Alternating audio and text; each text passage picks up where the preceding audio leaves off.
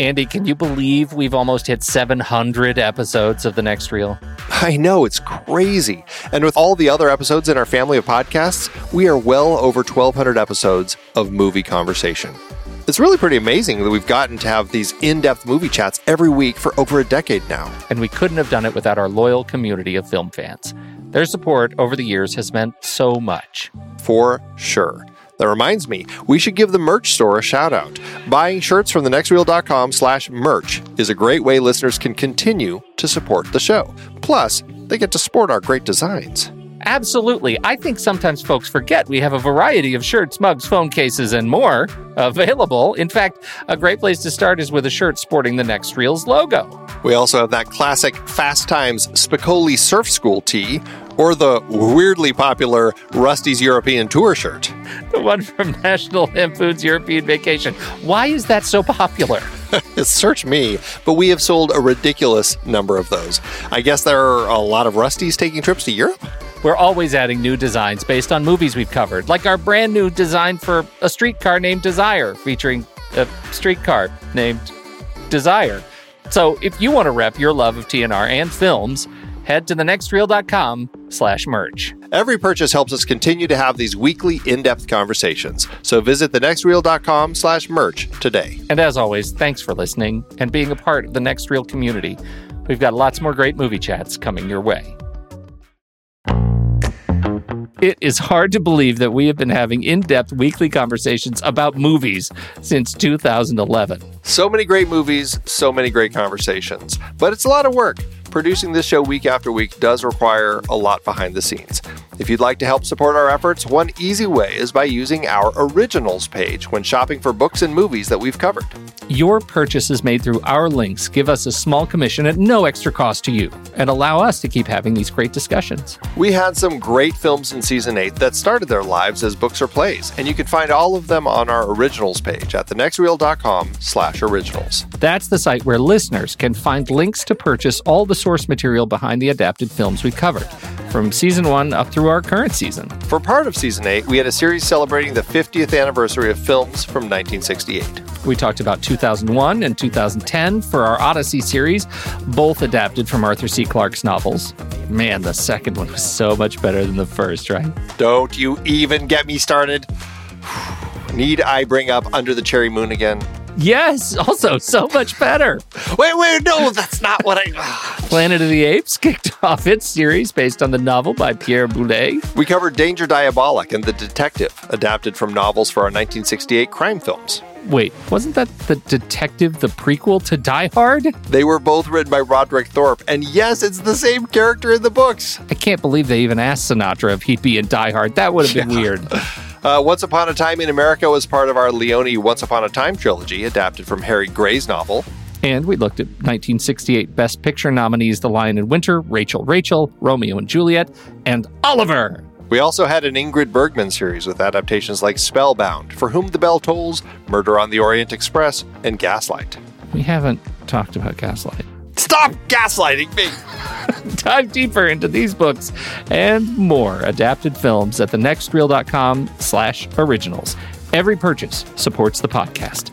Get the full list of adaptations that we've covered on all the Next Reel family of podcasts, and start your next read today at thenextreel.com slash originals.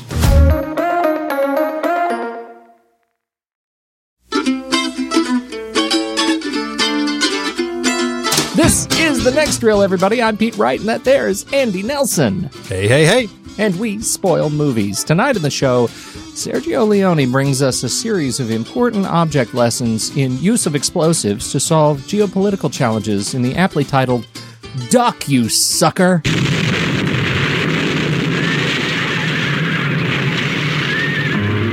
Sergio Leone, the master of adventure, who brought you a fistful of dollars for a few dollars more. And the good, the bad, and the ugly now brings Rod Steiger and James Coburn together to blow you apart.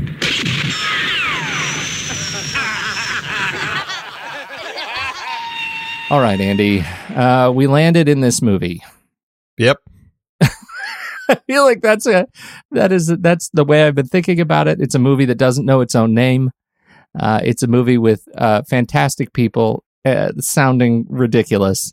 It's a movie with uh, one of the most cockamamie misplaced scores of any of the the spaghetti westerns, any of the Leone films that we've watched. Uh, it it that score it rivals only one other Morricone film that I could think of. I wonder which one that is. We're talking about Duck You Sucker or A Fistful of Dynamite or Once Upon a Time, The Revolution. Uh, wh- why are we why are we talking about this movie? Well, uh, this is a part of our uh, of our series here. We're doing um, Leone's Once Upon a Time trilogy. Um, as you pointed out, this one was called Once Upon a Time: The Revolution when it was released in France. Possibly the most apt name for the film once you've seen it. Uh, the other yeah. names, Duck You Sucker and A Fistful of Dynamite, uh, Duck You Sucker is just a, a, nonsensical name that happens to tie into some lines throughout the film. Uh, but it's it's a weird title. Uh, we'll come back to that as to why it was called that. Um, uh, a fistful of dynamite. It was just called that specifically to uh, make audiences feel like it's more akin to the other films that Leone did, aka Fistful of Dollars in particular. Mm-hmm. Um, but really, it's the revolution, and it's it's this connection in this final trilogy uh, that Leone kind of did with these stories about um, much more serious topics than the previous films that he had done.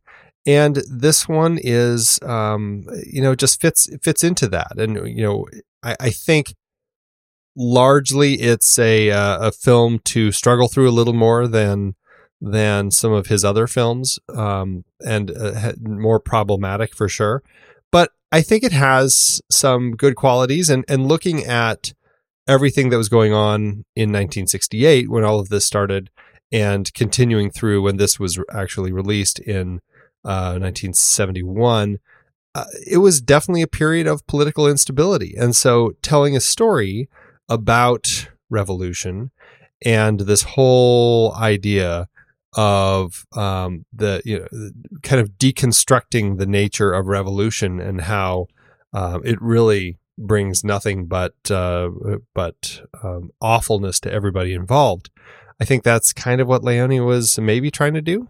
Yeah, and, and, I think so. And I, you know, I I start out with a gaff at it, but uh, you know, this movie is is deeply aspirational. I mean, he's he he's very clearly uh, and uh, telling a, a serious story and using this film to to kind of showcase, uh, you know, the the political instability and the confusion of revolution and sort of saying, you know, this is what revolution looks like on the ground and it's dirty and gross and and nobody quite understands uh, understands the mechanics of it. They just understand the the emotion of it, the feeling, what it feels like um, to be, you know, put in this place of subservience, and um, and and it's a statement of poverty. It's a statement of what what poverty elevates, what poverty motivates in humanity, uh, and and I think it's, uh, you know, I think it's a strong message, and that's why this movie I find uh, overall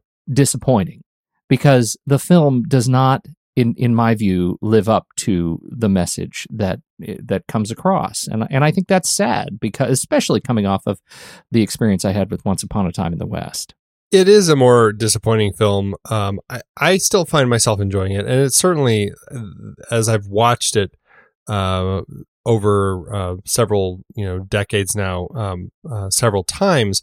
I do find myself enjoying it more. I think there are a lot of strong elements within the film, uh, but certainly it just feels uh, problematic. Like Leone, um, uh, you know, had some issues trying to figure out how to tell this story, and it feels a little sloppier, honestly, than yeah. um, than some of his other films but uh, and and it's funny because Leone was never really a hugely poli- political person.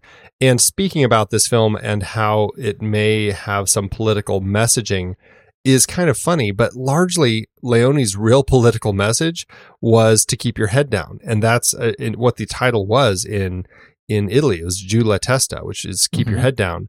And uh, he kind of roughly translated that to "duck you sucker," which he apparently thought was this hugely popular phrase that Americans said all the time. And so he's like, "Oh, we'll call it duck you sucker because everyone in America says that all the time." People are like, "I don't know, not really." And he's like, "No, no, it'll be perfect." And It's, that's it's wh- not perfect. it's not perfect. It- It's a as it terrible title. Um, but um, yeah, and and that was a, a message that he felt was strong, and you can certainly see that uh, as as we get to the end of the film and the title finally comes up.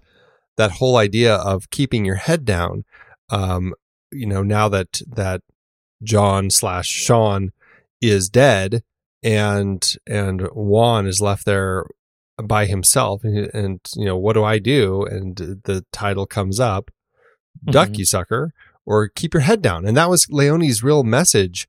And that made a lot of people in italy uh, upset because they felt like that's not what you do. You need to stand up to this stuff. And um, I, I think in his own country it was it was uh, possibly a little more of a failure because of the way that that message was portrayed because people wanted to see him standing up people wanted to see people standing up to these issues Well, and isn't that that's my question for you though too, Andy? Because I feel like as I'm watching this movie, I, you know, I, I kind of knew going in after doing a little bit of pre-reading that that's that was the general sentiment, and I was surprised that over the overall arc of the film, uh, our our characters do stand up. They do get involved. You know, they they say "duck you sucker" literally about you know use of explosives, but the entire um, you know John's storyline is to rope him back into someone else's revolution. Now it's this the act that you know here's this ne'er do well sort of character who's roaming the globe trying to stay out of trouble and and duck. Right, he's trying to duck his the the um, you know police who are after him uh, all over the world as a terrorist.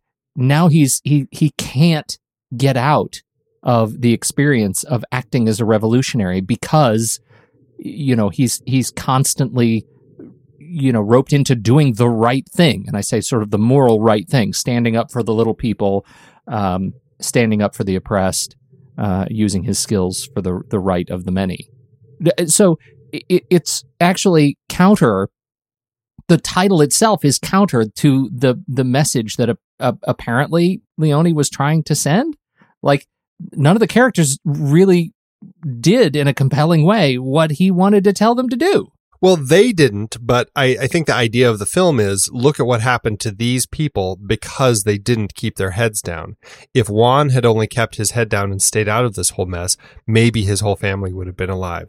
Maybe this whole issue that that uh, uh, John had with um, his uh, the friends friend slash girlfriend in Ireland wouldn't have ended on such a tragic note. Maybe he wouldn't be dead if they had just um, kind of put their heads in the sand and not paid attention to all of the stuff that was going on around them.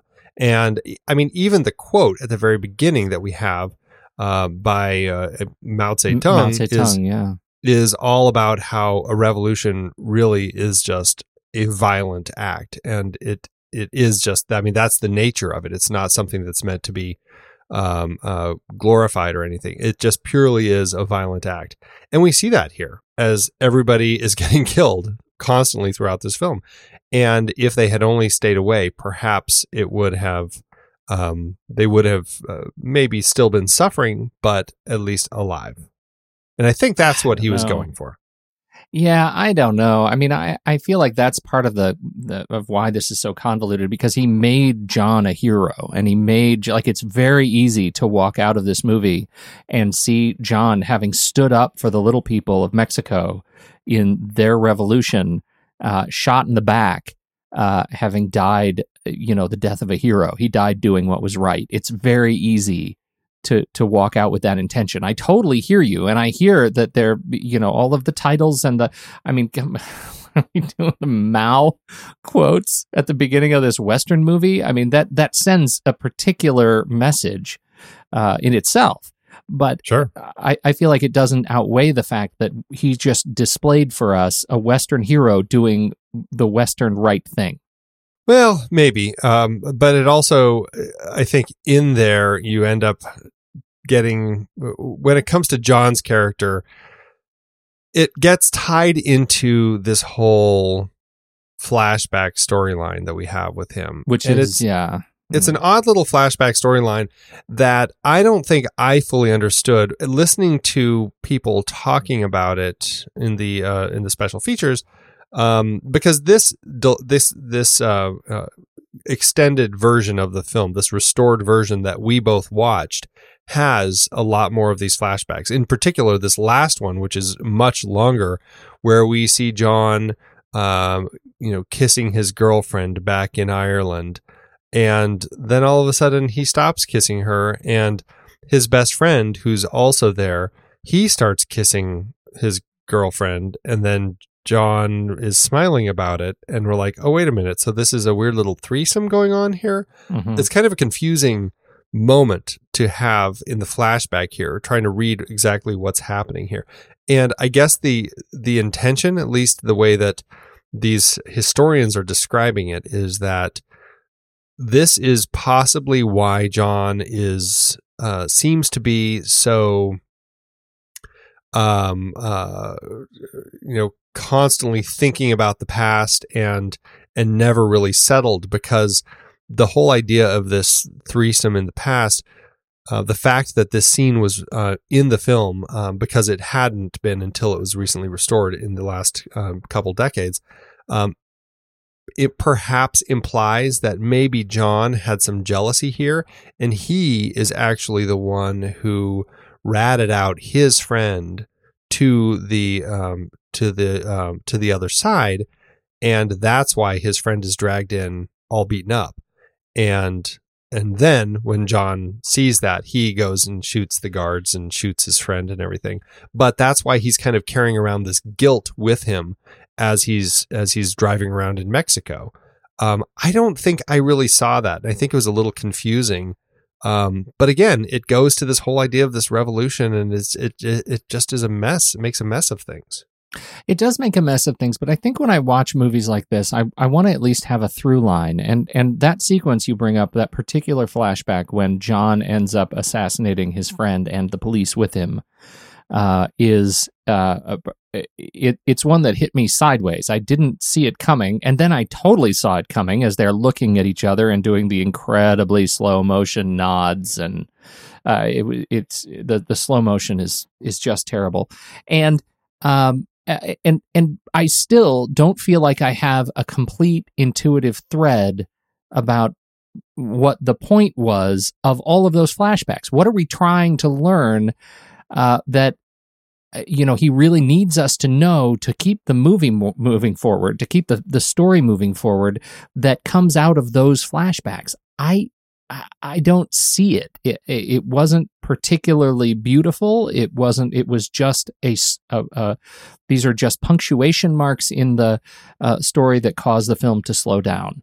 Um, and and so I I don't get it. And it's done in a way because of this whole threesome all of a sudden it, it throws this confusing element into those flashbacks that i don't think necessarily needed to be there and don't necessarily help if anything as you're clearly pointing out it just befuddles you and, and Yeah. it makes it a much more confusing element of the story that i feel like shouldn't be there and isn't helping Um, exactly. yeah, It isn't yeah. helping. And if if if there were if they were meant to um, uh, kind of do that and that was kind of the logic it probably would have helped to not have them all silent flashbacks with just music but to actually give us some of the story so we could have pieced some of that together. And that's what i mean this film feels a little sloppy. Like some of that stuff i feel like he's handled a lot better in past films when we had the flashbacks in just the last film once upon a time in the west when we finally get to those final flashbacks and we see uh, Henry Fonda's character Frank coming into focus and we see that scene play out with a young harmonica and his brother um, we all of a sudden everything is put into place. And I feel like maybe they were trying to do that here with this particular film but it just creates more confusion and I don't think it helps You you wanted to talk a little bit about vulgarity. It was just definitely a different tone, and it's interesting because I mean it's definitely a more vulgar film language wise, um, and a lot of that ended up getting trimmed as it was going through its multiple uh, incarnations of release. But also, it's just like starting the film off in such a vulgar way, where we have this this uh, this um, the peasant urinating on ants. And it's just Yeah. it's such a like a strange way to start the film and it makes it hard to kind of like this character right out of the gate as he's doing this and then he does this whole thing with this carriage and this robbery and this rape. And it's like gosh this is a tough character to have to be hanging out with for a little while. He's interesting and i think rod steiger actually brings quite a bit of interesting stuff to him as a character but I couldn't help but think that as I watched the opening of this film, that Leone was really tapping into Sam Peckinpah, and we talked about how Leone was a uh, was very much a fan of looking at older films that he was such a big fan of and finding ways to kind of incorporate those into his own storytelling. This now feels like he's kind of moved past the John Fords and and those filmmakers that he had been looking at and now is like looking at a, a, filmmaker who's doing a little more serious storytelling and darker storytelling and more vulgar storytelling and looking at Sam Peckinpah because this just really felt like that and certainly gave me the vibes of of how the Wild Bunch starts and it's Yeah. it's really interesting to see how he's doing that and keeps this film feeling a lot more kind of that in that vulgar world and I don't know if he's trying to do that because our main character is a peasant like is that is he trying to say something about the vulgarity of of the lower class or something i'm not quite sure but it is an interesting way to kind of um, build this uh, this story It is. I, you know, I, I, actually found that open to be really interesting, and in, in many respects, that's that's the stuff I liked of Rod Steiger the most. You know, until the the very toward the very end of the film, uh, I, I thought the introduction of him and, and what he has done to just uh, you know uh, to damage his family, to create the you know little um, terrorists out of his kids. uh, You know, I think that's a really interesting sort of fabric that he weaves for us in the very beginning here, and the uh, you know the the takeover of the carriage, the most amazing carriage in the West.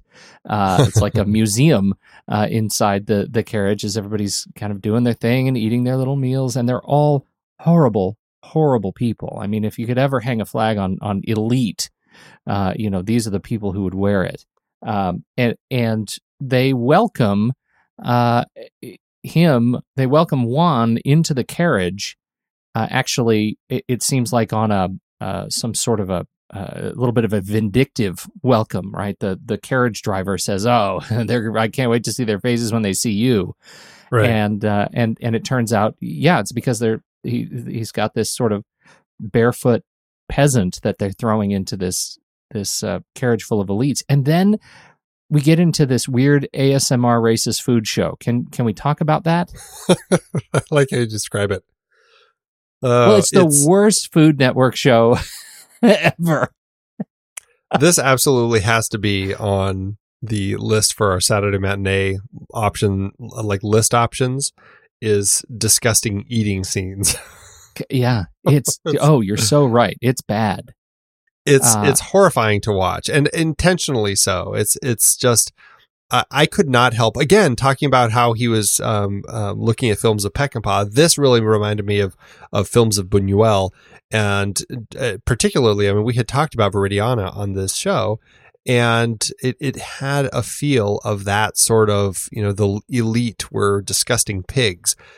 And I thought that was actually really interesting way to play this scene, um, as disgusting and disturbing as it was to watch.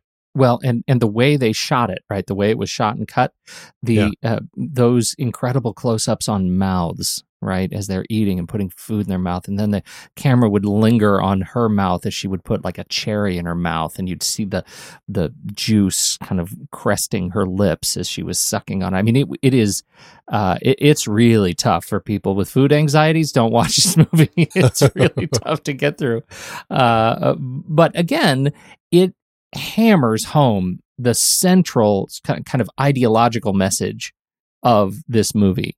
and that is where this is going to be a movie about you know the rich and the poor, uh, the educated and the non-educated, the the you know, and and just a, a study of of what poverty does to people, and I think that's that in in fact is fascinating. Not just that, but also uh, which Juan will say he has his whole diatribe about revolution and what it does to them and and and and how you know, the poor people get involved in it and the rich people push them to do it and he's just like but what happens to the poor people they end up dead Exactly. and be- because right. the rich people use the poor people as pawns and it's the same thing that you know i, I would say that a, a country will do with its uh, soldiers and in, in military is they recruit uh, young people to go in and do it. So all of the rich people don't have to. The rich and, and old people don't have to. I, I think that's also part of the point here is watching these people who are completely separated from this whole revolution that's happening in Mexico. You know, this this whole idea of of the Zapata um, and the uh, um, the rest of all this, the revolution, um, uh, revolutionary acts happening across this country, as the I think it was the Huerta uh, Mhm. regime was was fighting back, um, and everything was collapsing. I mean, this is a carriage of people who are completely disconnected from anything dealing with reality, and it was interesting to see it like this this mansion floating across the, the the desert. You know, it was it was a strange way to depict it. Again, Right. Continuing to remind me of Buñuel. So let's talk a little bit more about Rod Steiger as this as this kind of uh, Zapata figure. Um, what uh, I, I had trouble. I had trouble with Steiger, and I I love Rod Steiger, and this was not an easy watch.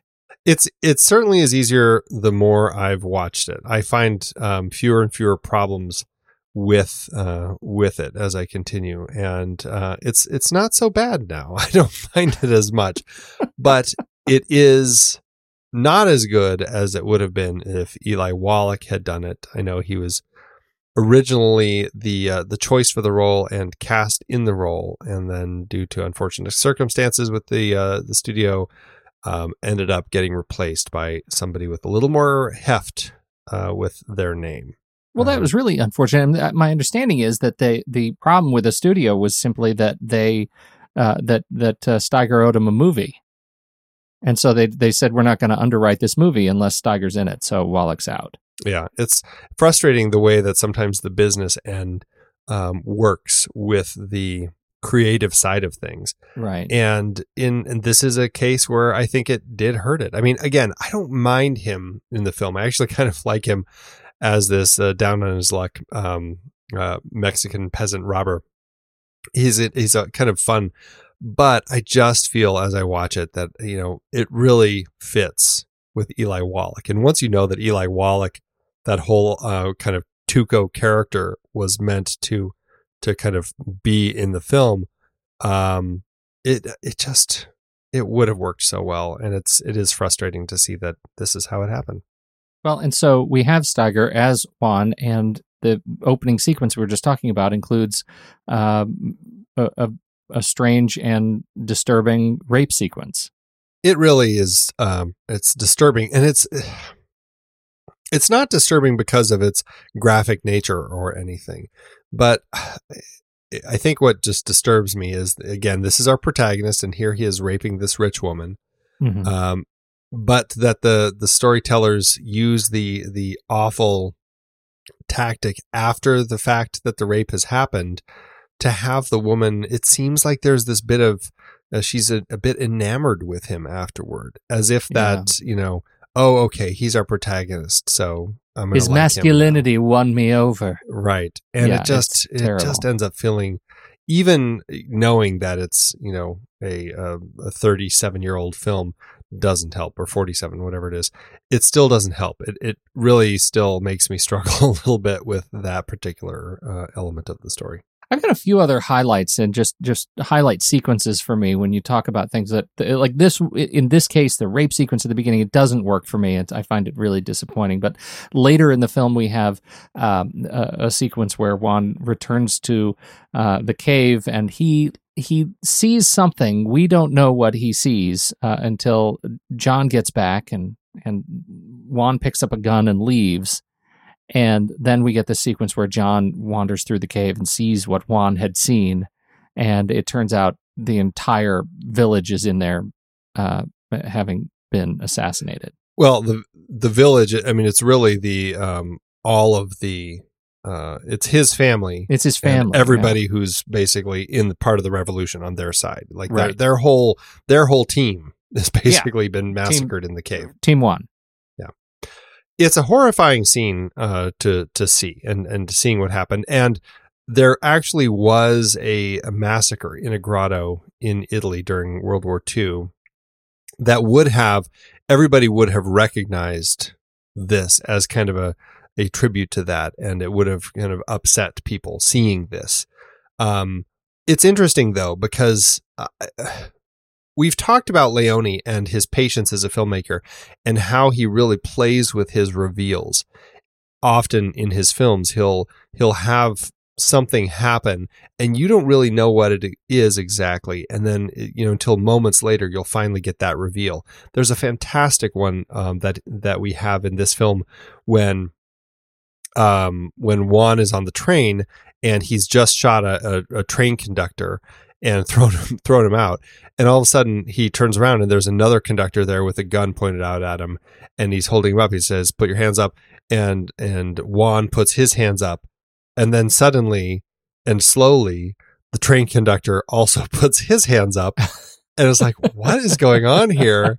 And then then Juan kind of looks behind and he sees that behind him there is this other character that we haven't met yet but we are are soon to meet in the film Dr. Villega um, who has his gun in the back of the conductor and it was a fantastic reveal and it's really fun and it's that is a great use of leone's uh, skill in playing with his reveal and using that mystery to kind of build his story Now, absolutely. And now I feel Yeah. like you're setting me up for I am- I'm totally absolutely up. disagreeing i am with the cave murders. No, I, I do think it's horrifying. But unfortunately, the way that the scene plays out, it is many, many, many minutes before we finally get the reveal of what he's looking at.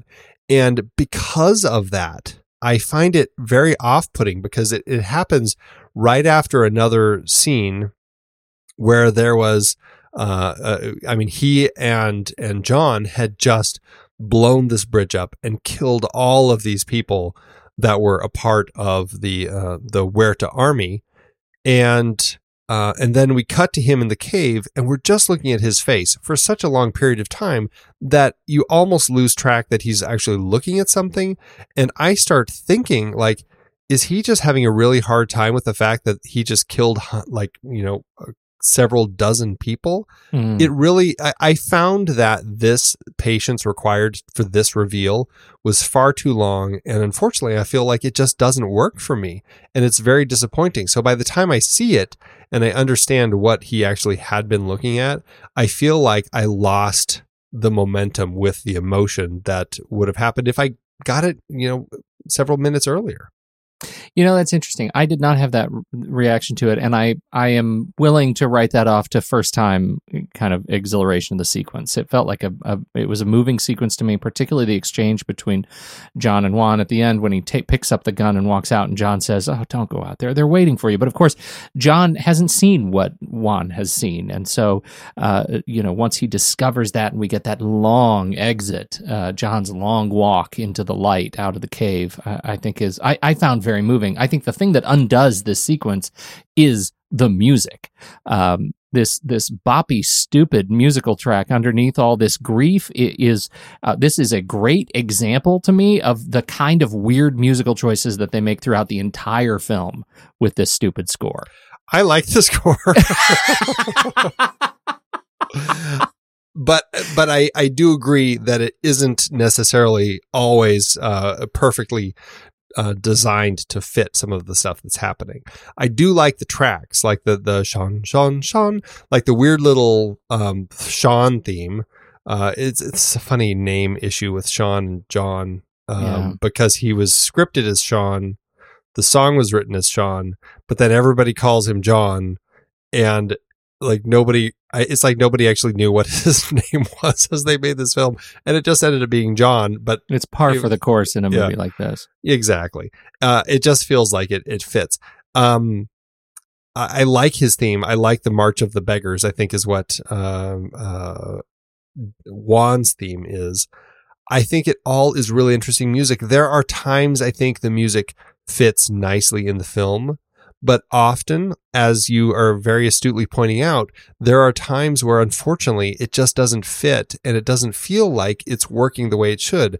And I feel like there are times when Morricone could have used more than a couple themes in his film Yeah. given us some other ones to allow for some of those uh, different emotions that we are feeling feeling over the course of a film, especially one like this that begins with a much more comedic, uh, satiric look at the world and moves emotionally into a much darker place over the over the two hours and thirty six minutes. I feel like it warranted having a change in music as well. I oh, I absolutely agree with that. And I think this is a score that would work for a movie that's more consistently goofy, has more consistently goofy uh, elements or goofy relationship. Like uh, you know, I I mean, Well, that's why it works in the beginning. I think I think it works perfectly in the beginning. You got this weird introduction between these two characters and and the throwing of the dynamite and just the weird like you know uh, you know comparing sizes oh, through that whole beginning. Um, it just I don't know. I felt like the music worked really nicely, but it does require something else. Yeah, I, I think it just comes off the rails, and and I don't and I don't like that. I didn't particularly like the music, even that it fits. I it it just is not my taste, and Sure. So the fact that it just leans into more of the the goofiness uh, in the music as the movie absolutely changes tone is tone deaf, and and um, so I I was not crazy about that. Uh, but but point point taken. Um, other sequences that really moved me: the bridge explosion uh, was beautiful Wow. and tough to watch. Feel my uh, my fillings rattle. Where Uh, was that? Whose bridge did they blow? Whose driveway did they blow up? it's got to be something on Google Maps. Uh, I just know they blow a big bridge up, and I don't know. I, I you know, I know I heard them talking about where it was and stuff, but Yeah. I know um, in uh, the Good, the Bad, and the Ugly when they blew the bridge up there, uh, and I believe we talked about this. There were issues with it as far as um, igniting it before they were supposed to, and it was a little too close to the actors, and some people could have gotten seriously injured.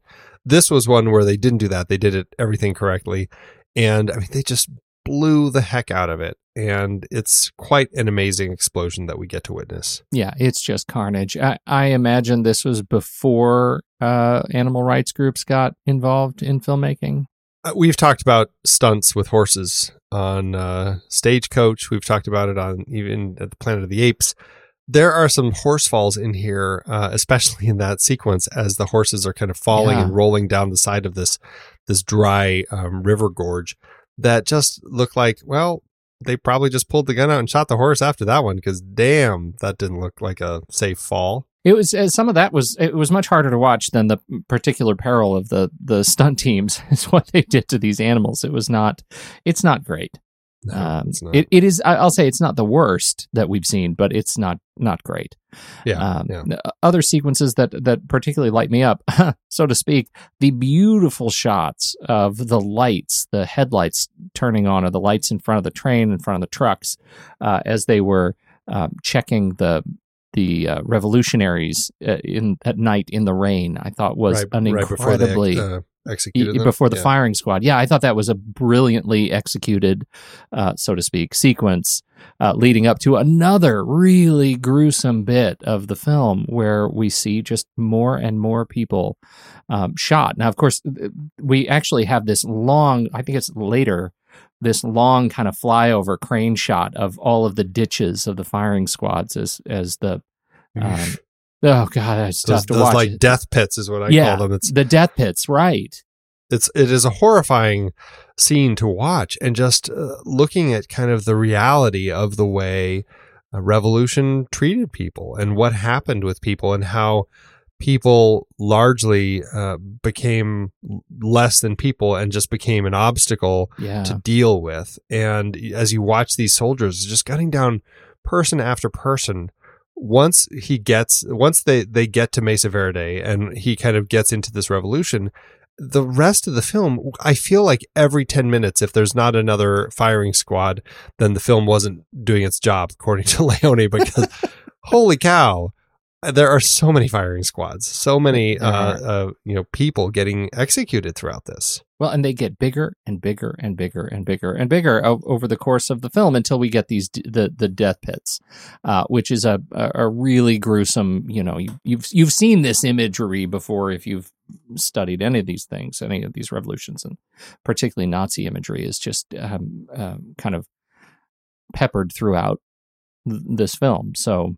Uh, to great effect in terms of that sort of emotional thread. certainly. And i think if you've ever seen any of the work of francisco goya who i think is just one of the uh, the best uh, artists in history just some beautiful beautiful work. Um, he had some art uh, some prints in particular one called the disasters of war that leone really felt uh, imbued this whole sense of these uh, these firing squads and the executions and um, and that was something that he and his DP Giuseppe Ruzzolini um, really used in order to kind of create these looks. And I think largely the one you're talking about uh, in the night in the rain was one that they used because he really liked the way that just kind of the the the stark contrast of the the light and the dark really played. How'd they get it made? This was a this was a rougher one. It was uh, certainly uh, while they were um, in production on Once Upon a Time in the West. Um, uh, Sergio Donati, who had uh, been collaborating with him on that film, uh, came up to Leone with a, a, treatment for this film. He was really trying to get the ideas of of you know all this revolution. You know, riots were breaking out in Paris. There was all this idea of uh, revolution and and left wing nationalism, uh, particularly among university students and filmmakers and uh, and they felt like this would be a good story to tell. And Donati certainly um, kind of created that in in the script that he had written. Uh, and then he, uh, Leone, and Luciano Vincenzoni worked on the script and really tried to figure out what they were going to do with it. And Leone, um, he went into this for some reason. I don't exactly know why, because my recollection from the last film is that he had kind of struck this three picture deal with uh, with a producer to kind of get funding for these three films to make these three pictures. For some reason, uh, he said, "I'm not going to direct this one. I'm only going to produce it." I don't know how that works when you're doing a three picture deal, but that's what he apparently said. and he brought in, of all people, Peter Bogdanovich to direct this film. P-Bog. Yeah, and um, and he came out and they started kind of talking about it and stuff. And but apparently they really didn't get along because Leone had a very Leone style with his films, even though he was inspired by the works of Howard Hawks and and and John Ford and all those guys, as was Bogdanovich. But but Bogdanovich really wanted to uh, do something that was much more controlled and and in some of those Hollywood styles. And Leone really didn't like that because he wanted to be this bigger Leone film. And so Bogdanovich finally uh, quit. He just said he, you know, he wouldn't be able to work with Leone. Then they went to Sam Peckinpah, which is interesting, knowing that we, you know, earlier I talked about how the opening feels like almost this homage to Peckinpah. Right. Peckinpah actually uh, agreed to direct, um, but uh, United Artists, who was financing it, uh, turned turned him down um, because of uh, I don't know what the financial reasons were. I don't know if he was asking for too much money. I don't really know, but but that was turned down. And then Leone brought his assistant director Giancarlo Santi on to direct it, and actually started directing the film with him in at the helm. And he did ten days of shooting. But um, but Rod Steiger, who had agreed to be a part of this film because Leone was going to be directing it, uh, he said, "I'm not gonna, I'm not gonna play my role, or I'm not gonna, I'm not gonna do this anymore." Actually, I think what he said uh, is because he, he said, hey, "Leone, why don't you direct this?" And he's like, "Oh no, no, no, the Giancarlo's doing it. I'm still here. Don't worry." And and Steiger said, "Okay, that's fine. Tomorrow, my cousin's going to be here, but don't worry, he'll do just fine. I'll be here making sure he does, he does just fine." and then that was kind of, I think, the final linchpin to Leone saying, "All right, fine, I will come on board and direct it." uh, and so it took some some arm twisting. But I feel like that is why this film feels a little sloppier, a little uh, you know, a little more awkward. Maybe it was because uh, his you know assistant director Giancarlo Santi had directed some of it. It was there's a little more confusion. Maybe Leone didn't want to be at the helm of this one. I think all of those little things lend to this feel of it being just a little messier. We've covered Rod Steiger. We have uh, not talked as at great length about James Coburn. Um, and for me, that's because I have fewer qualms about James Coburn. I he is a, just delightful on screen, even if I'm not always convinced that what he's doing makes a lot of sense. I think he's great. Um, he's he's a just a fun actor in the part. Um, I love seeing him on his motorbike with his little his little get up. He just uh, you know he just feels like an Irishman, even if his Irish accent is a little flimsy at times. I just end up really liking him. And I mean, I do end up liking his relationship with the Rod Steiger's character. I think the two of them are actually a really interesting pair and I like quite a bit. But um, I think we talked about it last time. Coburn actually had been considered for A Fistful of Dollars and Once Upon a Time in the West. It didn't end up working out. This character, though, was originally written for Jason Robards because of his role in Once Upon a Time in the West. Right. But uh, as as we learned with Eli Wallach, the studio wanted a bigger name. They approached Clint Eastwood, and um, but he felt it was basically the same character he'd already played, and he wanted to do something different. And he actually wanted to stop doing stuff with the Italian film industry, which I think is funny.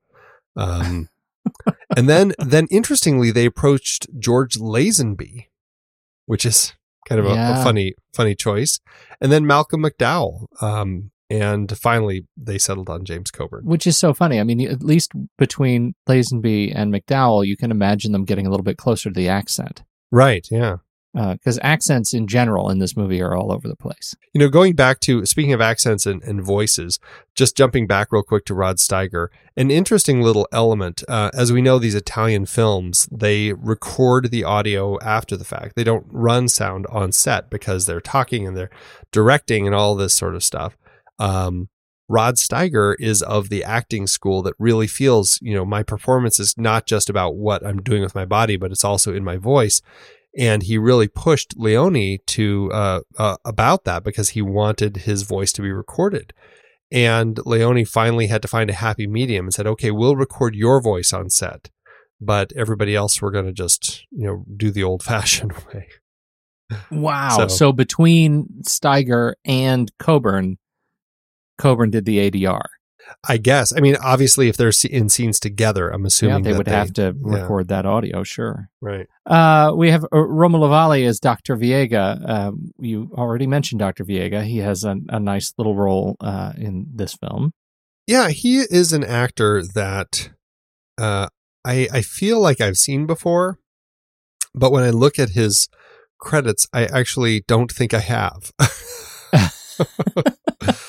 but he's got a face that just looks very familiar, and I mean, he's likely somebody I've seen in film imagery, but just Yeah. haven't actually seen the films. You know, films like The Leopard Right. or um, Barbarella. Um, you know, To- he just he has a great film face. to me, he's Peter Sellers. I could not see anything. I uh, every time he came on screen, I was like, "This is that's totally Peter Sellers." Even though I know that's not Peter Sellers. There's no Peter Sellers in the in the list of names. That w- I couldn't get it out of my head. That's spitting funny. image. but I can see it. Yeah. Uh, and there were women uh, in passing in this film. This felt more like a Leone movie right.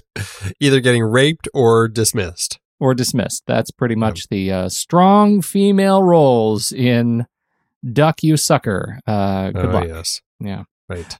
Did this one uh, uh, get any award attention?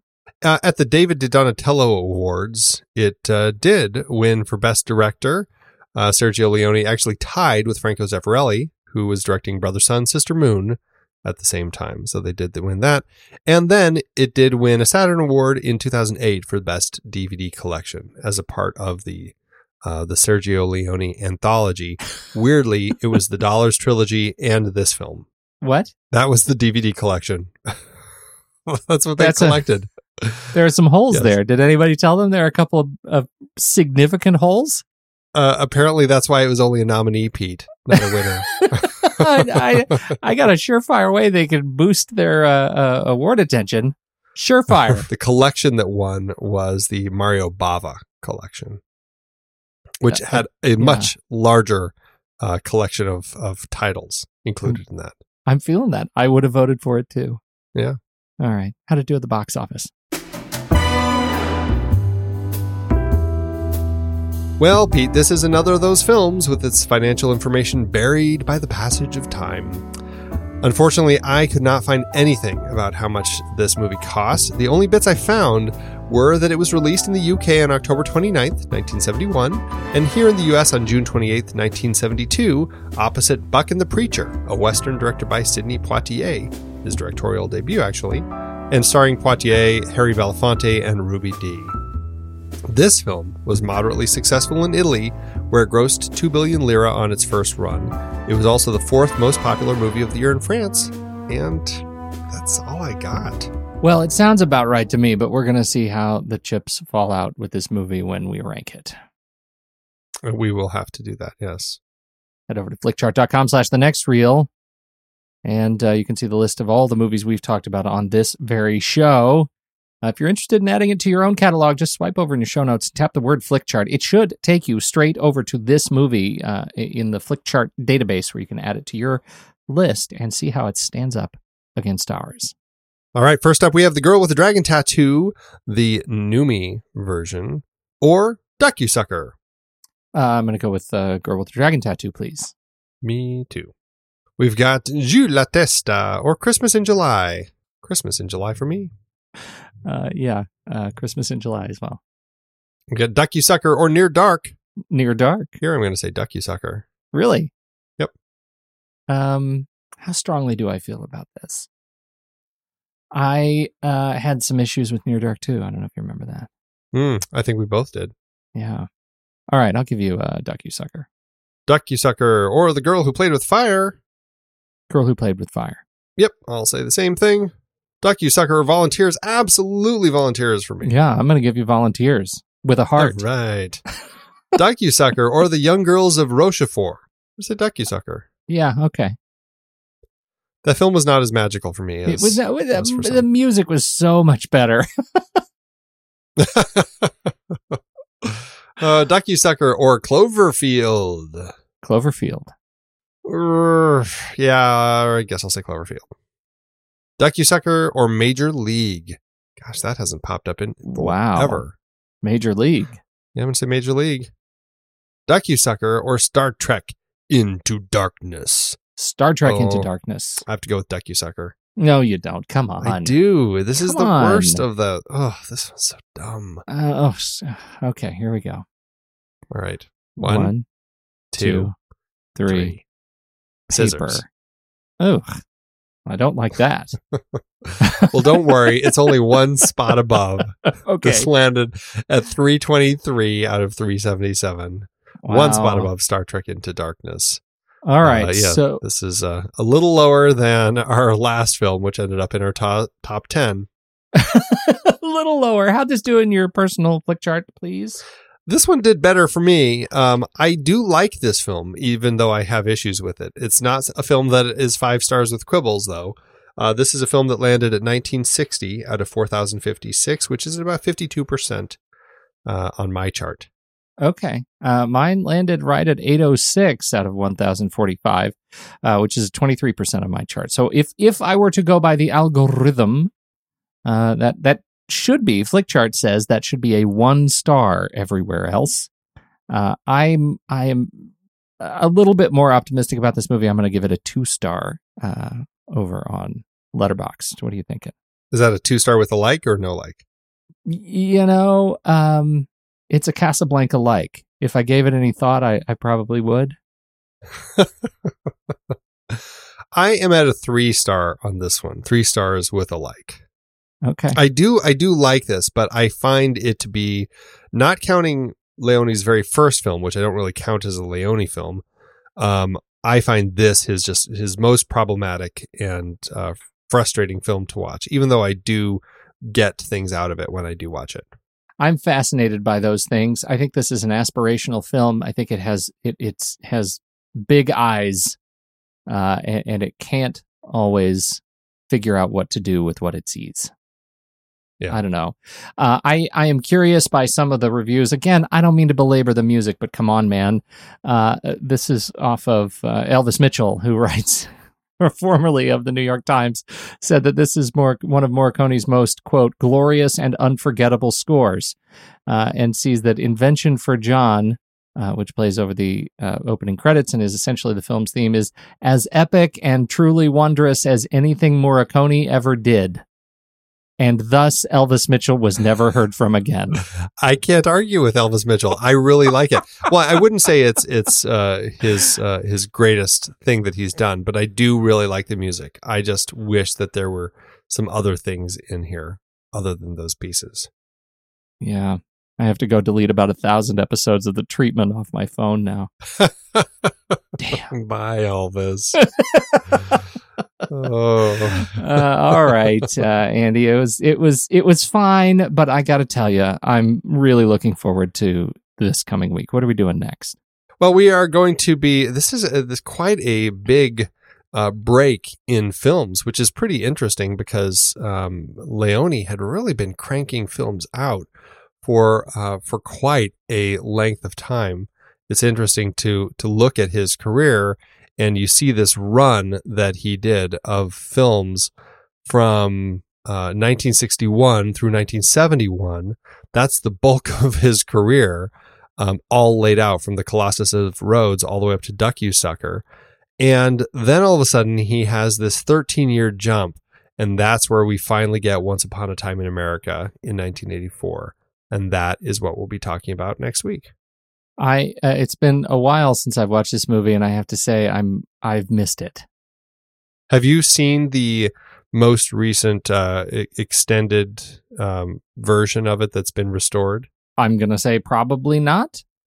Uh, it's been I don't I, I'm I still have not acquired it for our conversation, so I'm I uh, it's not currently in my collection. What should I get? Well, I would think that that's the version that you're going to look for. I'm curious actually what what they have. Because the restored version they did I think in 2012 it played at Cannes um, and then they released it but they did release it um, with both versions available. Um, the extended I don't know if they call it the extended I think they just call it the restored director's cut and then there's the um, theatrical cut.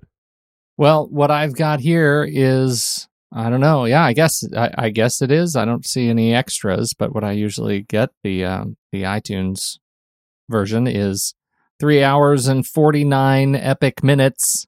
Then that is not the extended director's cut.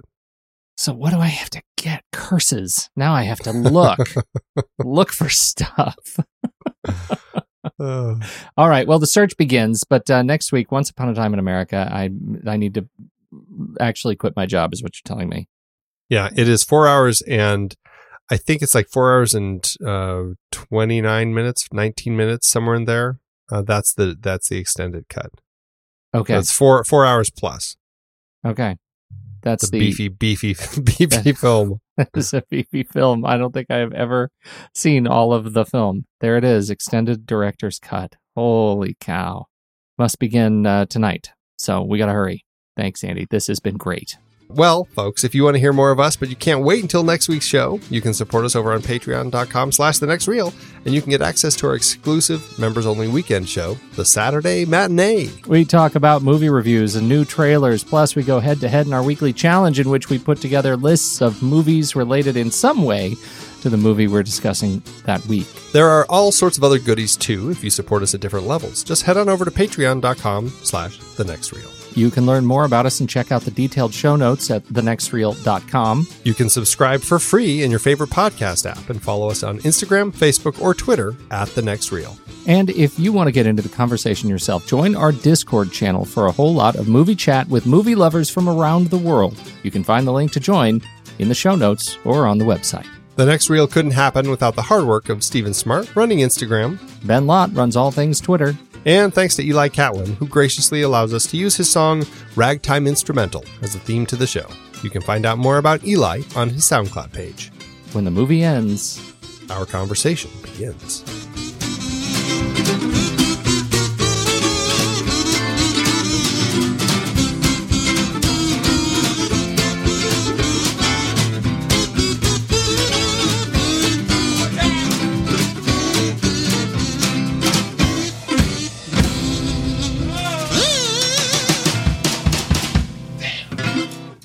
Amazon giveth Andy.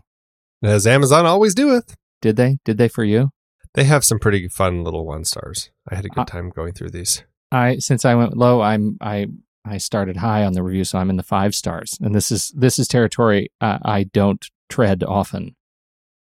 uh, and I would like to start with uh, the good Jesse, who writes with a five star.